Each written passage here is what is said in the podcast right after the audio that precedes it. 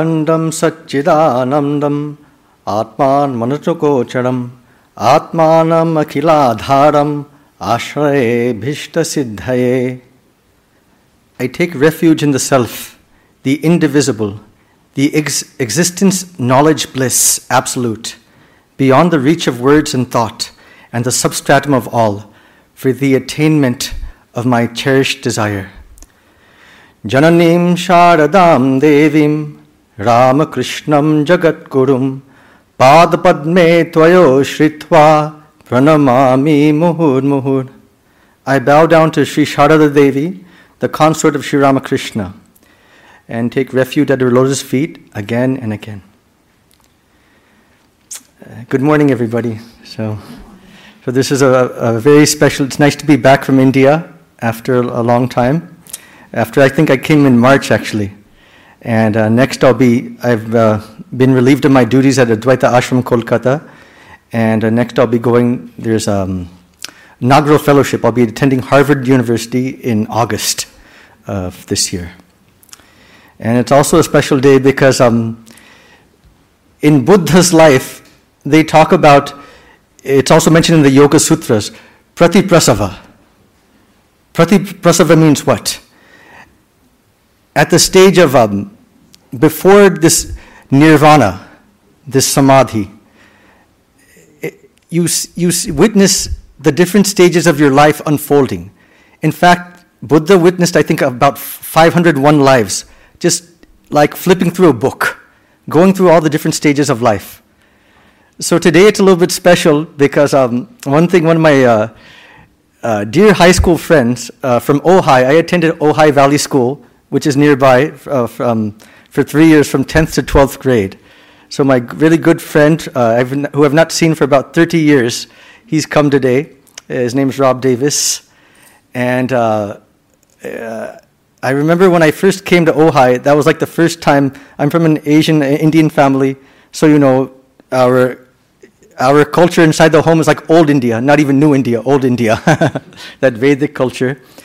And so I remember this first time I was really staying outside. So Rob was one of the cool guys at that time, you know. So but we became really fast good friends. And since that time, we had many discussions over the years between Hinduism, Christianity, Vedanta. And actually, at that time, I just found out a great saint, when I was staying there, a great saint was living there. And actually, he passed away. He had his Mahasamadhi at that time. His name was Jiddu Krishnamurti. And we're going to talk about this today. What do we mean by a place of pilgrimage? Because this Jiddu Krishnamurti, a month before he passed away, he was in India, in Chennai. And he knew he was going to pass away soon. I think he had some type of cancer. So you would think that, in Hindu tradition, normally when one is about to pass away, they want to pass away in their home in Chennai. He's from, I think, Tamil Nadu. Or they want to pass away in Kashi, which they say is the place of death, the place where you don't come again if you pass away in Kashi. But what did he do? He went back to Ojai. He left his body there. In fact, I was in high school at the time he left his body. So when I look back on that, that seems like a very, some divine providence, I feel. So that's one thing. Then the next thing was that, I'm just looking at different stages. So I see one Balakrishna here and his wife Madhavi. So that's a different chapter in life. When I was in San Francisco, and I was, right before I joined, I was working at the San Francisco District Attorney's Office under Kamala Harris. So I'm looking at Balakrishna, I'm remembering that stage. And also when I look at him, I'm remembering one of my spiritual teachers, Swami Vivekananda, who was a great minister in charge of San Francisco. So he was very instrumental in my life. And then, of course, when I see Krishna Prana, Raja Prana, and all of them, they remind me of when I was, I've been coming here since a toddler, and then also afterwards with Swami Saradananda. And so then I've spent about 15 years in India, most recently 10 years, and so now I'm back here. So it's nice to be back. So now, one thing that I'm giving this talk, the name of the talk is Sri Ramakrishna's Pilgrimage Mindset. How to approach a place of pilgrimage. It's really interesting. So one thing comes to mind.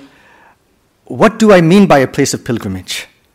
What is meant by a place of pilgrimage, right? This is a really interesting question, because I just found out just nearby, Julia Louis-Dreyfus, her home is just nearby. So for some, like in America, we consider that a place of pilgrimage, right? Seinfeld's a really popular sitcom, so that could be one place of pilgrimage. Some other people in America consider Elvis Presley's place. They go there. That's a place of pilgrimage. John Lennon, where he was shot. So this is a really interesting point. In India, this place of pilgrimage, what we refer to as Tirtha Sthan. Tirtha means a holy place. Sthan means place. So a sacred place, a place of holiness. That's what it means in India. So I'm going to review this. 3 questions to think about during this talk, and we'll answer it through the course of the talk. One is, what is a place of pilgrimage? Is it a subjective experience or an objective fact? Just think about it. Secondly, what is the purpose of a pilgrimage? How many of you here have been on pilgrimages? Raise your hand. Okay. Rob, I think you went to Bethlehem, right? So that's a pilgrimage, right? Yes. This is all places of pilgrimage. So why is it when we go to a pilgrimage, why is it that we're having some expectation? We all want some spiritual experience. What we say in Sanskrit, anubhuti. Something real. When you come to a lecture every Sunday, this is good, right? You get some, whether it's a church, a temple, you get some jnana, right? You get some knowledge. But that knowledge won't give you the highest realization. In fact, it's in the Nayamatma Pravachanena Labhyaha Namedhayana Pahuna Shrutena. So you can't realize God by talking or by listening to lectures or by a sharp intellect, right? Unfortunately, that's not the case. But the next part of that sloka, Yameva Esha Vinutete Na Labhyaha. He realizes God who seeks after him. Yam eva esha vinutete na labhya tasyesha atma vivinutete num swam. And God chooses who to reveal himself to. So both are, if you look at that last part, he realizes God who seeks after him or her. So that could be this what we say self-effort. But the last part is grace too, right? So both have to be there, self-effort and grace. Let me just...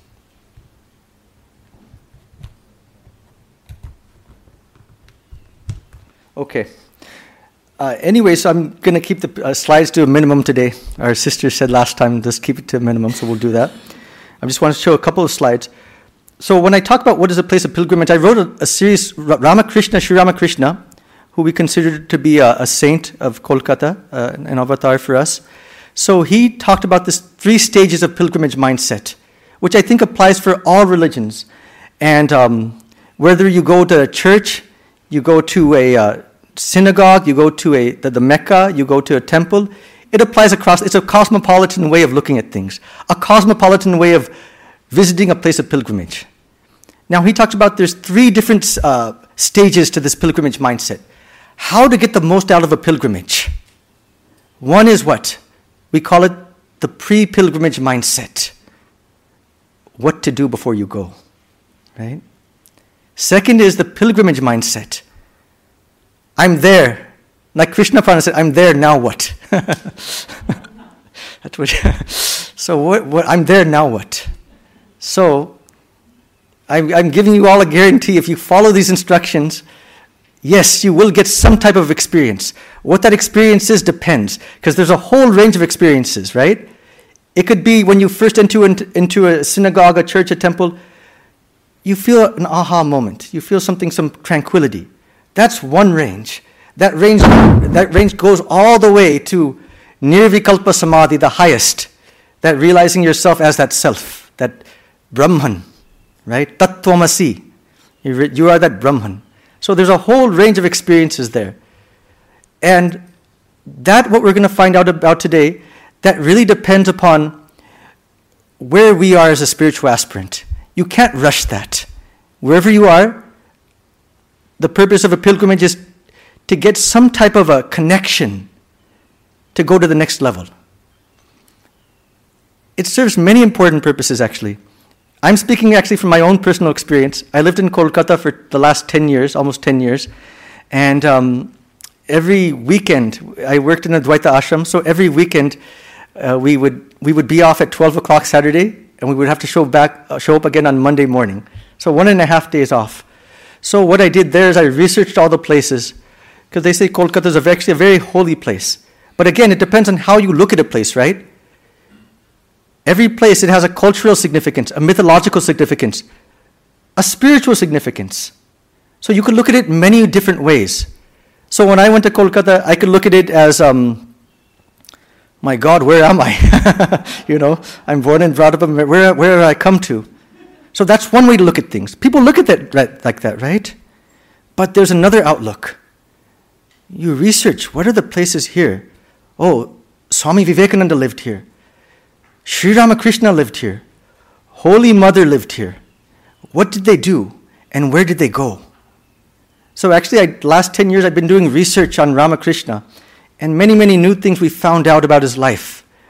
Some of these things have not even been published yet. And we went with the English and also the Bengali text.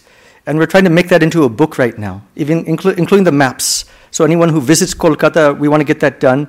You can go district by district in a chronological way. Another way you can look at it, for me, a purpose of pilgrimage. When I first joined especially, I was also trying to discover my roots. How many of you saw that movie, Alex Haley, Roots? Remember that? So I think it's about an African-American. He wants to back to Africa and find out about his roots, because that's a question of who he is. Even at this empirical level, you need clarity on that. So what I used to do at that time, I used to go visit my father and my grandparents. They were born actually near Ramakrishna's place of birth, Arambagh, just nearby. And so I would visit them. So that's one way I could have looked at it, right? This is like the place where my relatives lived. But no, I wanted a spiritual outlook. Same thing you could talk about anywhere. Ojai Valley, you can look at it in so many different ways. It's so rich in culture, history. You can also look at it, this Jiddu Krishnamurti was born and passed away there. So some great saints are there. Even this very Santa Barbara temple, right? This comes to our next question. One question was, what is a place of pilgrimage? Is it a subjective experience or an objective fact? So Swami Vivekananda says it's both. In Raja Yoga, he talks about this. A place of pilgrimage, from how I'm going to define it, this is how Swami Vivekananda defined it, it has a preponderance of what we call sattva. So in the Sankhya Yoga philosophy, they say that this world's made up of three elements, tamas, which is dullness, rajas, which is activity, and sattva, which is this calmness. These three elements. It says this entire world is made from these three elements. So then one thing about that is that if this world is made out of these three elements, so this place, a place of pilgrimage, Tirthasthan, what we talk about, it will have a preponderance of sattva, right?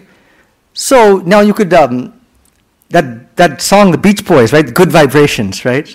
So we all know that song, Good Vibrations. So you can say, okay, I get that. I go to a bar, I also feel that. I feel the good vibrations.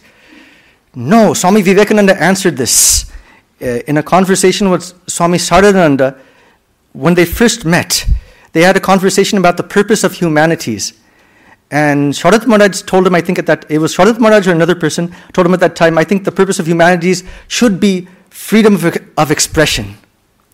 And Swami Vivekananda replied, no, it should be freedom of expression, but it should lift the mind upwards towards the divine and not towards the world. So we can say that this, when we talk about this preponderance of sattva, any spiritual place, including this temple right here that we're feeling that, I think many of you are experiencing that right now. It has a preponderance of sattva, right? We feel a little bit of that. So any place that lifts the mind upward and inward. Sri Aurobindo says, upward and inward. Not outward and downward. Downward means what? Towards this jagat, towards this world. No, we want upward and inwards, towards the divine. Another question, where is the divine? So in Vedanta, you've all heard of that. We have many different. One is that it's, as this Christian and Islamic says, it's above, God above. But it also, it's immanent. It's all-pervasive. It flows around everywhere. Everywhere we see God.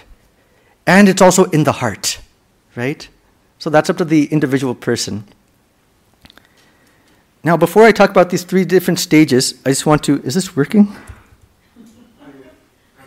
It's connected, yeah. Okay. So I'm just going to show you. Yeah, slideshow. Slideshow? On the right side. Yeah. Okay, anyways, you could just. So I'm showing you three pictures here of Ramakrishna, how he applied this pilgrimage mindset. Now, these are three kind of rare pictures. Ramakrishna in Kolkata. You might think that when he's going to talk, he's only talking about visiting places of temples, right? Hindu temples. No. This is right. Oh, excuse me. This right here is a mosque on the left-hand side right here. So there's a story, it appeared in Prabhupada Bharata magazine, and this is a lesser-known incident. Swami Prabhananda Ji found it, that on his way back one time from Jan Bajar, from Rani Rashmani's place. He's passing by, and this is called Garatala Mosque. Not many people know about this. So as he's passing by in a horse carriage across this mosque right here, he sees a Muslim, and he's weeping. He's standing outside, he's weeping. A poor Muslim, he's weeping. Weeping for God. So Ramakrishna gets outside of his carriage, and he goes and he embraces the person and hugs him for a very long time. Same thing right here. This is a church. It's called the Holy Trinity Church. It's located off of Amherst Street. Now, records show that Ramakrishna visited two churches, Holy Trinity Church on Amherst Street, and one other one was this Osman Memorial Church. And he was always afraid to step inside because he was afraid that would they let him back and let them back to where he was living if he stepped in. So he would always peep from outside. He wanted to see how Christians prayed, how they prayed. And of course, we know that during Ramakrishna's experience, this picture is of Mother Madonna and baby Jesus. So he one day had a vision in Dakshineshwar that the rays of light emanated from this picture and entered into him. And for 3 days, he could think of nothing but Christ. He would do meditation, he would see the living Christ everywhere. And finally it just merged into him. Not only Ramakrishna, even his disciples, his close disciples, Swami Vivekananda, when he, during the days of Ramakrishna's last days in Kashipur, remember that Swami Vivekananda went on a pilgrimage himself. He went to Bodhgaya. This is Bodhgaya. This is where Buddha had his nirvana there. It's called the Bodhi tree. So Swami Vivekananda went there. Not only that, he had the realization of Buddha there. Not only that, Swami Saradananda, after Ramakrishna's passing, he went to the Vatican, Rome, and he had the experience of Christ's disciples there. He had the experience of Christ there. So this is within our teachings. They say in Bengali, "Jotomot totopot," as many ways, so many means, right? So many ways to reach the same goal. So same thing that we have here, that in pilgrimage, according to Ramakrishna, you can apply these principles anywhere. Okay. So this is I also did this. I went to different places: Mount Kailash, Puri, Gaya, Bellarmont. Now, before I start, I just want to tell a story about Mount Kailash. And then, so how many of you here have heard of Mount Kailash? Okay. So I went there in 2018. It's located in Tibet. And Hindus, Buddhists, Jains, they all consider this mountain to be very sacred. It's not just a mere mountain. They say it's God himself. Okay, and it's 22,000 feet high, and so it's so many different experiences were there, good and bad both. They say it's the best of times and the worst of times. So, anyways, I went to this place called Darchin. That's when we went from Nepal. We went Nepal to Tibet. Our first place was Darchin, and there we had a really interesting number of people, which I think will illustrate the importance of this pilgrimage mindset. First of all, you're only supposed to have 10 people on a pilgrimage to Kailash. It should be around 10 to 12 people. For some reason, we had 80 people, 8-0. And we only had and they say for every 2 people, you should have one Sherpa, one guide, someone to help you. I think we had 80 people and only 6 Sherpas. You know, so basically you're on your own. So, anyways, it was complete chaos. But one thing that happened was that,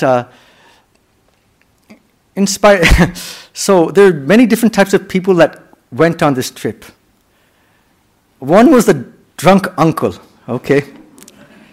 I don't know what he was doing on that trip. I think his daughter is an NRI. She lives in America. So she came. She wanted to see Kailash. So she brought her father. I think he was a rich business tycoon in Mumbai. But he always had a bottle of tequila or whiskey with him. Okay, now this is a fact. I was wondering, what's he doing here, you know? But there's significance to this. So when he went to Kailash, he didn't go all the way, but he saw the mountain. What did he see? So he saw what was his Ishta Devata. So he almost saw a big bottle of tequila. You know, he wanted to drink more. Really, this is the case. Okay. Now somebody else. You had 2 girls. They just met there. Both non-resident Indians. They're coming to Kailash. And so they went there and... they had something different. They were the whole time, you have to walk 3 days, you have to walk about 30 miles, right? Second day, you have to walk about 20 miles uphill, up to an elevation of almost 19,500 feet. So it's like you're, I don't know how they did this. In that altitude, they walked and talked the whole time. And they talked about so many different things, you know. It's like two people walking in the mall, you know, chatting, you know. So, but for them, they sometimes would include mother. We say, we Hindus believe that on top of Kailash, that they say Lord Shiva and Ma Parvati. So they almost had that feeling that like Ma Parvati was like, she's a goddess, but she was like with them, like a teenager walking with them and engaging in the chat. When I went there that day, so what I did is that morning, the first day of our pilgrimage, that day we were supposed to begin our trek. So I went early in the morning. This is the south face of Kailash. And when I went there, I was always wondering about one sloka from the Kathopanishad. Anorniyan mahato mahiyan admasya janto nihita guhayam. This always puzzled me. Anorniyan mahato mahiyan. So you are the subtlest of the subtle. And you are the greatest of the great. And yet you exist within all. From Brahma, from the Lord himself, to a blade of grass. What does that mean? So our commentators, Shankaracharya, so many have a different point of view on that. So I've read all the different commentators, what they said it means. But I also want to experience for myself what that meant. So that day when I went there, you see how you see Kailash? So it seems so close, but nobody has ever climbed this mountain. Nobody has ever climbed this mountain. One Buddhist saint, Milarepa, they said he flew up to the mountain. He never actually climbed it. But nobody has ever climbed it, and actually you're not allowed to by the Chinese government because it's very sacred to people of different faiths. So it's so early in the morning, it was dark at that time. I think like 3 o'clock in the morning. I started walking, and I walked up, and this was a picture I had. And I was just looking at it, and it seemed so close, yet, so what did that mean? So at that time, as I stood there below Mount Kailash, I was looking up and just saw the sun, the moon, the stars everywhere. And really it felt like at that time, I was at the center of the universe. And all stars and moons, everything, all galaxies were looking directly at Mount Kailash. That's what was my subjective feeling, and paying homage to Lord Shiva.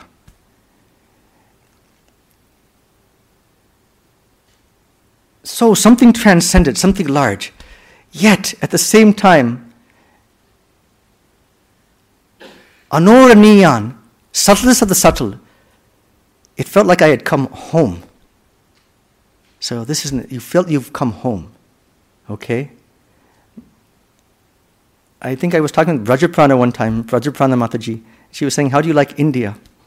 And I said, yes, it's like I've come home. And then she said the same thing. When she first stepped into the Santa Barbara convent, she felt like she had come home. Okay?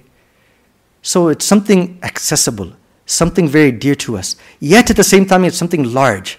It's something transcendent, both at the same time. Now, that was my experience. But there was another lady that went, like she was very protective. She was like the motherly type. So she helped me out a great deal.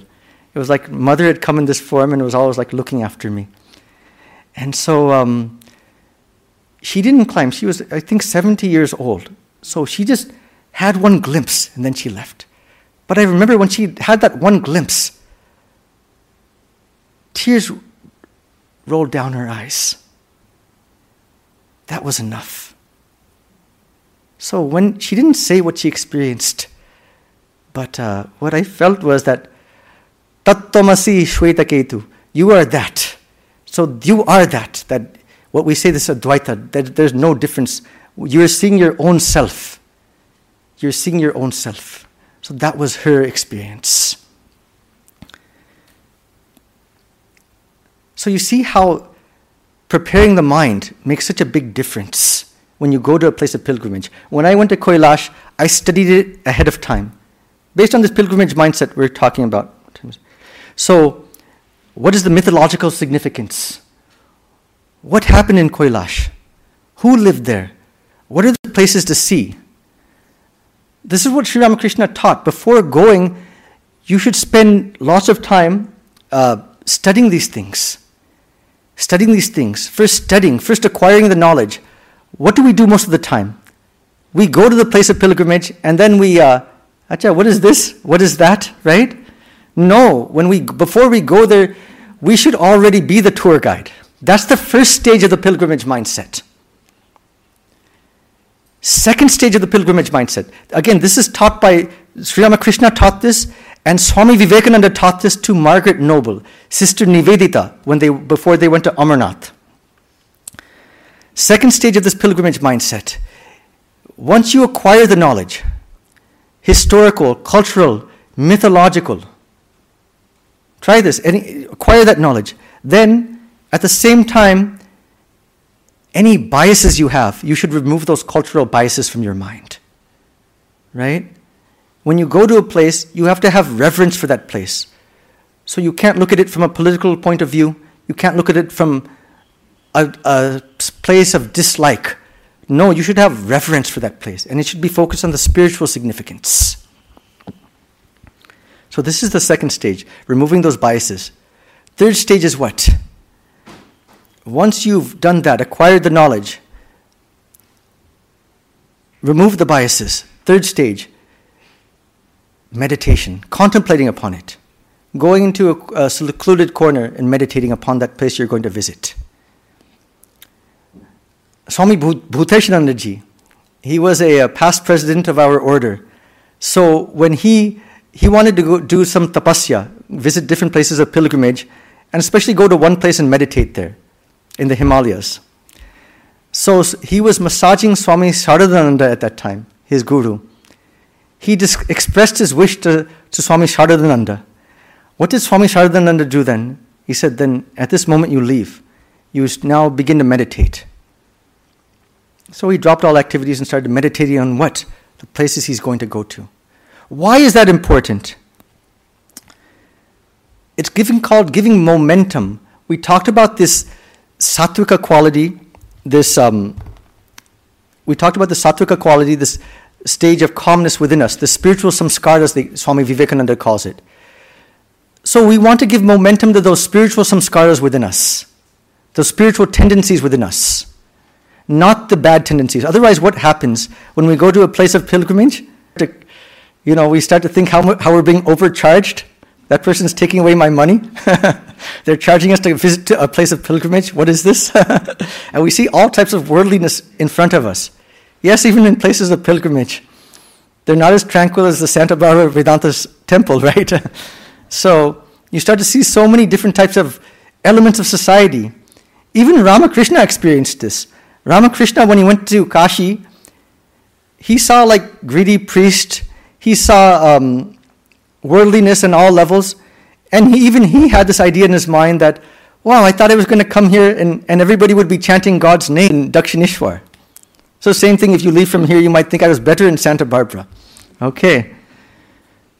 So that's one thing. So these elements are there. So we have to give, that's why in any place of pilgrimage, this preponderance of sattva, this preponderance of spirituality will be there. But we have to tap into that. And you might ask, how is that? Why is that there? Well, that's there because it's preordained. It could be due to many factors. They say in some places it was, it just comes from the earth itself. So they say Kashi. Kashi was not made from men, it was made from gods. It's just a citadel of spirituality.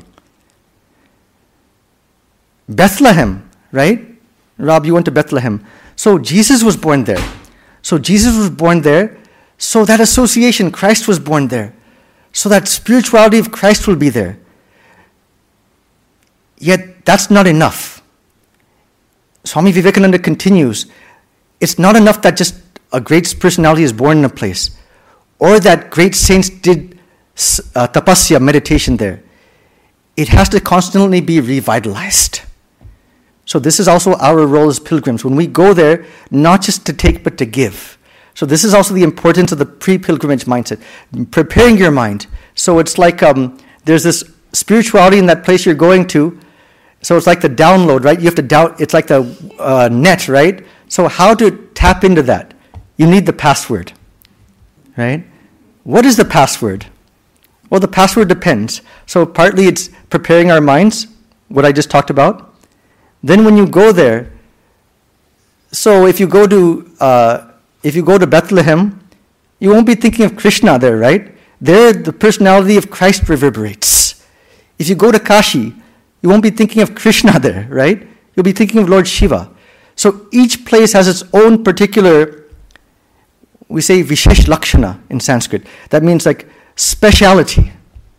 So we have to tune into that.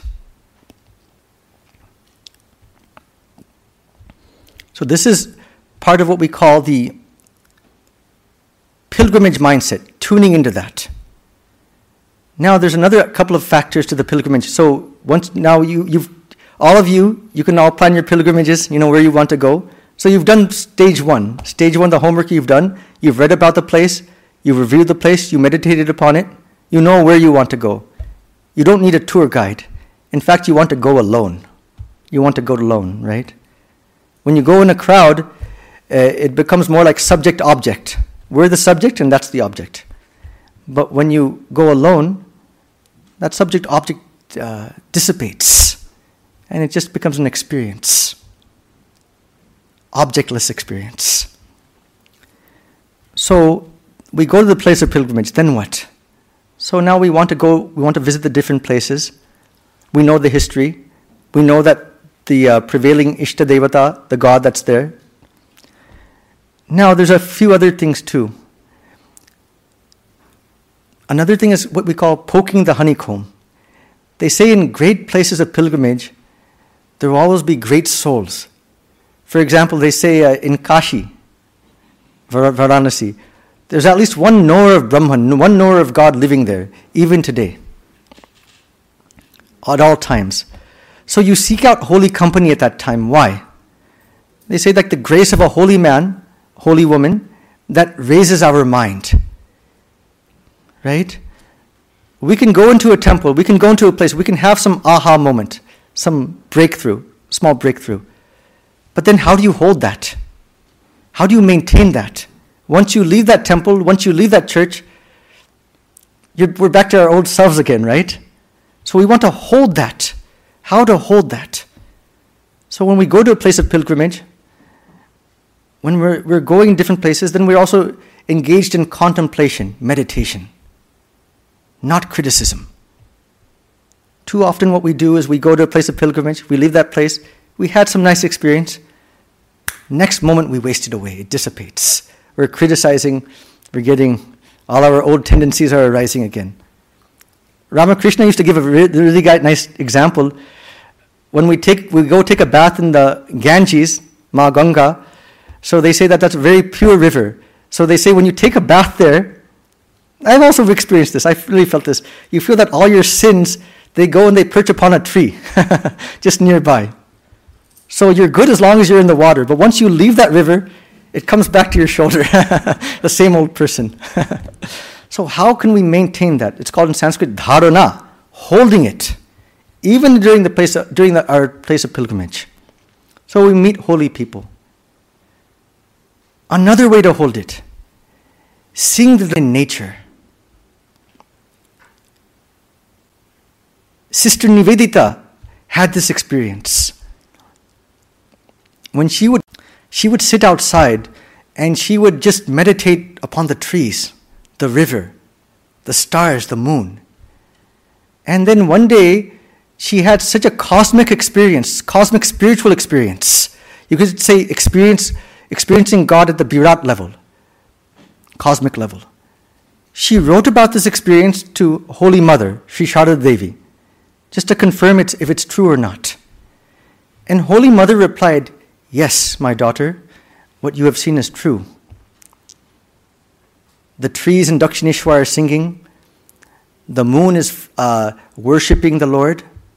The stars, the river, they're all engaged in a cosmic worship of the Lord. Then she added one sentence. He or she who has the eyes to see will see. He who has the ears to listen will hear.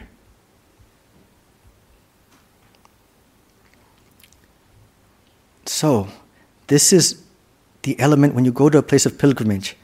It becomes reverence. Ramakrishna, when he went to Kashi, he sometimes saw, you can say it's the Vijnana Vedanta, he saw the whole stage, consciousness covered everywhere, God divine covered everywhere.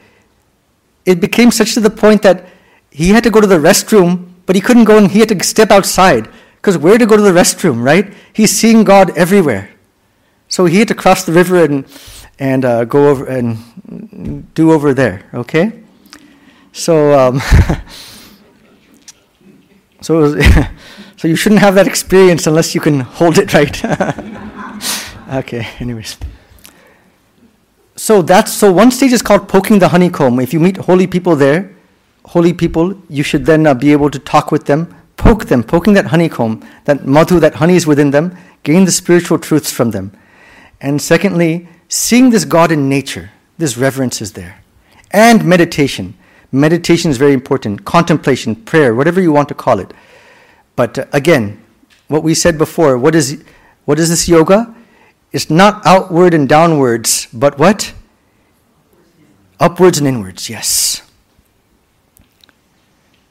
In fact, I'll go one step further. Why do we call this pilgrimage a yoga? I'm not making this up. Swami Vivekananda, in his commentary to the Yoga Sutras, he talks about this in different places. Why? Because what I just talked about, it's our journey from the gross, stula in Sanskrit, to the what? The subtle, sukshma in Sanskrit. To the what? Karanam, the causal. Gross to the subtle to the causal. This is our ultimate journey. So when we talk about different ranges of spiritual experiences, for some it may be at the level of the body, the level of the mind, the level of the emotions. Right? So you go the gross. Subtle is gross to the body, level of the body. Subtle, level of the mind. To the causal. I realize myself as that. I see myself. I see that divine everywhere. The causal. So this is what we're talking about as the pilgrimage mindset. So pre-pilgrimage, then pilgrimage. Okay? So we've done all these things. Okay? But it doesn't end there. We have something called the post-pilgrimage mindset. What do I mean by that? So we've had this really nice experience, we use the term blissed out, right? So we're blissed out. We come back home. That feeling's with us for a few days. But slowly, it's like Ramakrishna saying when you take that bath in the Ganges, right? So slowly our old tendencies come up again. And slowly, we thought there was a transformation. That's what we wanted, right? We wanted a transformation. We are always talking about a higher version of ourselves. How can we be our most authentic self, the best version of ourselves? So when we came back, we were being so nice and tranquil with everybody, not reacting. Oh, that's okay. We feel our family life, our work life, everything is going so smoothly. But after a couple of days and a few blows, what happens? Our good friend, the ego, reemerges. And then those strong likes and dislikes come again. So this is why Ramakrishna talked about this. The last stage, the post-pilgrimage mindset. I've been there, I've done all these things. Now, how to hold it? How to assimilate it? And how long do I assimilate it? For some, we talked about the spiritual experience. For some, the spiritual experience begins when you first go there in a place of pilgrimage. For some, it happens at the end of the pilgrimage. But for some, no. That pilgrimage takes place afterwards. The case of Sister Nivedita is a perfect example of this. She was an Irish disciple of Swami Vivekananda, and Swami Vivekananda trained her. This was her first time visiting India, and so she visited with Swami Vivekananda. He wanted to take her to Amarnath, which is a very sacred place. It's in Kashmir. So he gave her all the training that we talked about. Actually, it's this training I'm describing to you right now. So when Swami Vivekananda took her there, when they came to this large cave. It's a large cave. It's like maybe 40, 50 feet high. Inside the cave, there's a Shiva. There's like an ice linga. It's shaped like a linga. And there some people believe this is Lord Shiva himself that descends for these 2 or 3 months. That he lives in Amarnath. So during that time, Swami Vivekananda went there. Sister Nivedita just watched from outside. So Swami Vivekananda went inside. It's like he experienced the living Shiva. He went and embraced Shiva. And he went into some type of high mood. Then he quickly caught himself and left the place. Sister Nivedita witnessed this whole thing. But rather than being happy for Swami Vivekananda, she became a little upset, He had this experience, but what about me, And she felt that, where's mine, She felt that he could have given it to her. So as they were walking back, she wrote in one of her letters, he tried to speak to me very nicely, very sweetly, but I went into my shell, that hard shell. Then Swamiji told her something. Her name was Margaret Noble. He said, Margot, you made the pilgrimage. Now the effect will come. It will come in time. In time means what? So that experience doesn't necessarily take place during the pilgrimage. We call this the post-pilgrimage mindset. What does that mean?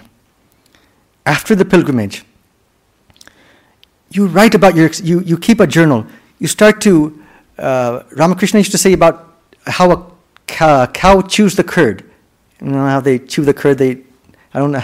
I've seen a cow do that. They keep chewing. They keep chewing. So same thing mentally, these spiritual experiences we've had, we should mentally, writing about it in different ways, it should become something more and more intimate. These are not just spiritual experiences. These are not just pilgrimages. They become our intimate companions in life. Okay? What does that do? When something becomes intimate to me. Remember Ramakrishna used to always say this, that all of us, we shed tears for the world. We shed tears for our wife, our husband, our children. But who sheds tears for God? Our emotion, so slowly, our emotion should connect with that. We want an emotional connection with the divine. So constantly looking at it again and again. In psychology, this Daniel Gilbert, he's a professor of Harvard, he talked about this, when we look in the past, normally there's a negative bias. It's called a negative bias. We look at things either in a positive or negative bias way. What we're saying, this post-pilgrimage mindset, so many things happen during our pilgrimage, right? Good and bad. We want to see them, we want to reinforce the divine bias. When we look back upon that, we see that in so many ways we were helped out. You'll see, if you look back on anywhere, so many ways God came and helped me. Someone came and helped me here. I'll just give my own example again. When I went to Mount Kailash, I don't think it's... I can't say in the public like what happened. This is on YouTube. But anyways, day 2 I went. I was walking... Day 1 I did this Charan Sparsha. I think there were 1,000 people that went today to Mount Kailash. But I studied ahead of time that they say there's something called Charan Sparsha. It means touching the feet of Lord Shiva. Going up to the mountain itself and touching the feet there. So that first day I didn't take any... I think it's like 18,000 feet high. I didn't take any oxygen medication that day. I wanted to be fresh. And that day I felt a tremendous enthusiasm. I think just walking by myself, carrying my own backpack, I finished 2 hours ahead of everybody else. And so when I finished, I was like very close to the north face of Mount Kailash. So I was seeing that again and again. So we call that in Sanskrit, darshana. Darshana means seeing, right? Seeing the Lord. But there's another term called sparsha. Sparsha means what? Touching. I wanted that. So this, I asked one Tibetan just walking by, a native there, I don't think he doesn't understand English and he doesn't understand Bengali. So I just asked him, where's this Charan Sparsha? Charan Sparsha. He just pointed over there. I don't know if he understood me or not, but I felt, okay, it's the divine guiding me. So I started to walk, and I think I walked like 9 kilometers inwards. And suddenly, like the point I left, that was the point you're supposed to continue in that point to your next destination. I went off the trail, and that became like a small dot, right? So I was like, at the same time, I'm thinking, am I going to get in trouble for this? So I kept going closer and closer. And then, yes, I went up and I was able to touch that Charan Sparsha, we call it. Then on the way back, I collapsed. I didn't eat the whole day. I didn't take any oxygen. We're almost at 19,000 feet. So I just collapsed. And then you see how the Lord works, that some people came, they helped me back without my saying anything. Then day two was even more, more difficult. You have to walk up a steep incline. It's called Doma La Paz. You reach up to 19,000 feet, 19,200 feet, and you're walking in an incline like 8 or 10 miles. That's very brutal, right? Because that level of oxygenation, it's really hard. You can't think, most people can't make it. So I didn't take any food the day before that day, and I didn't have any energy. But I felt, no, I want to complete this, whatever it may be. If I have to die, but I'll complete this. So I was walking by myself, walking. And then suddenly everybody left me. Everyone was way ahead of me. And at one point I just collapsed. I was carrying my own backpack. I just collapsed. Then what happened? One old lady, Tibetan native lady, she came and she took my backpack. And she first gave me she had an oxygen machine. She gave me some oxygen. It was in my backpack. Then she herself carried my backpack. An old lady, I was, what could I say? I was too tired. So she said, you walk ahead of me and I'll walk behind you. So, okay. So I'm walking ahead. Again, maybe this is now 19,000 feet. Again, I collapsed. And then again, she came and some other person was there too. So they again put some oxygen in my nose and gave me some food like that, some tea. And then they were like, this whole party was like walking, of native Tibetans, they were walking behind me. And I was like walking ahead. And finally we reached the top. So this is the highest point we can get to, 19,200, 500 feet, whatever it is. So there you can see Lord Shiva very clearly. So then what happened was, the rest of the part is downhill. Then I'll never forget, she gave me this very sweet smile. And she handed me my backpack and I said, now I think you can handle it from here. Afterwards, I wanted to thank them. I never saw them again. So for me, it's like Lord Shiva and Mahaparvati, just made my own subjective, again, this is subjective, right? My own experience was that they came, they helped me, like that. So this is where this constantly, yesterday when I was walking with Balakrishna, we were walking through Santa Barbara in the back there. As I was walking, I was constantly remembering Mount Kailash. I was telling Balakrishna, this looks like the south face of Mount Kailash. That looks like the place where Mahaparvati took bath. So this becomes our closest companion, right? This actually, if we think about it long enough, this is something more than a lecture. It's something more. I'm not saying it's important to study Vedanta. I was in Advaita Ashram. Studying all these things is good. You have this Shravana, but then you have to make it your own. No class will make it your own. There has to be something else that enlivens it. Otherwise, what happens? You can be a monk, a nun, wherever. You could be a spiritual aspirant. It becomes something mechanical, something nirosh, tasteless, right? And it's at the intellectual level. No, we wanted to bring it to the level of the heart, right? That's important. We want to bring it to the level of the heart. In fact, in the Yoga Sutras, there's often this misnomer. In Western psychology, they separate the mind into three aspects. This thinking, feeling, willing. Cognitive is the feeling, and this willing. But in Yoga Sutras, when we say vritti, manas, it's only one mind. There's not three separate minds. So even if you're engaged in this path of knowledge, you have to include the bhav, the emotion in that. And if you're engaged in the path of bhakti or devotion, you also have to bring that aspect of knowledge into that as well. It's all one and the same. It's all the same vritti, the same mind. Same thing when we read all these things of Vedanta, all the studies we're doing, it's great, but it has to become something living. And afterwards, it has to seep into our own life. We have to try to practice that afterwards. So first is thinking about it, making it our own, keeping a journal. You can keep a journal about it. Sister Nivedita did this. She not only did prayer, contemplation, she would write about this. When you write about something, it then brings in new insights. In Bengali, we say uddipon. New insights will come. New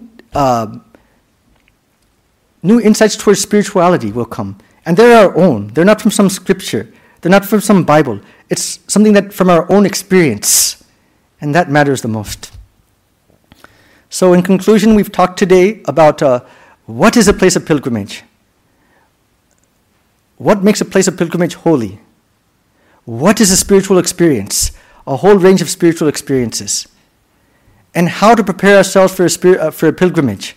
The pilgrimage mindset, and post-pilgrimage mindset. So I thank you all for listening very patiently, and I wish you all the best luck and prayers for that all of you take different pilgrimages in your life and have a spiritual experience as well. Thank you.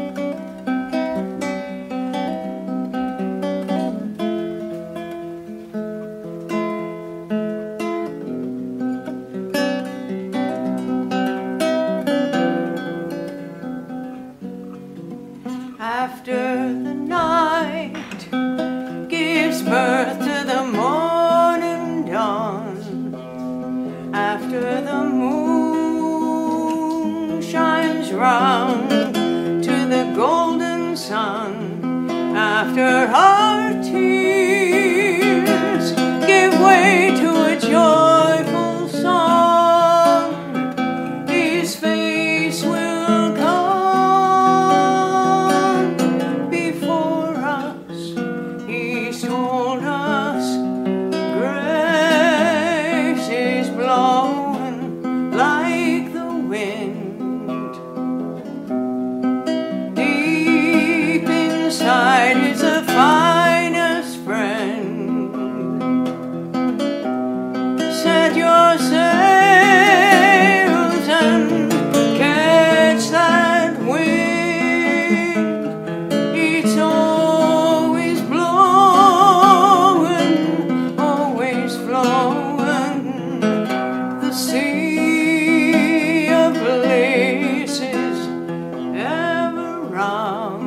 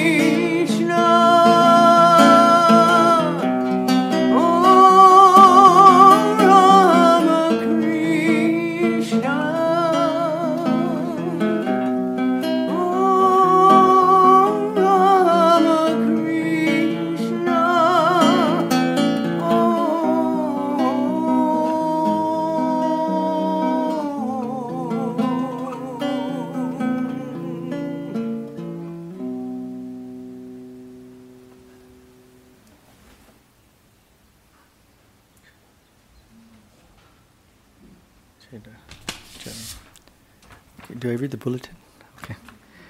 Okay. So next, let's see. So next week, next week's lecture will be Inviting Intuition by Swami Veda Rupananda. And I think this says August 9th, right? Yeah, Wednesday, August 9th, we have a special guest, Swami Tyagananda from the Vedanta Society of Boston. and he'll be giving a talk on reconciling knowledge and love, jnana and bhakti. What time is that? 5 o'clock. 5 o'clock, okay. Any other, and I think next... Okay, the most important, followed by a potluck afterwards, so keep that in mind. Okay. And Saturday you have a Gospel of Ramakrishna class at 5 p.m. No, Saturday will be Swami Balabhadrananda. Okay, Saturday will be Swami Balabhadrananda, who's coming from Bellarmont, India. He's an assistant general secretary of our order, and he's I've known him for a long time. He's a very sweet soul as well. And he had, I don't know how many of you have heard of Swami Lokeshwarananda Ji? He was very close to Swami Lokeshwarananda Ji, who was a great soul in our order. So those of you who can come, that will be on Saturday at 5 o'clock, right? Okay. Also followed by a potluck. Most important thing is the potluck itself, right? So actually we should say the potluck followed by the, and before the lecture. So with that, let me close with a chant then. Om Shanti Shanti Shanti Harihi Om Tat Sat Shri Ramakrishna Arpanamastu.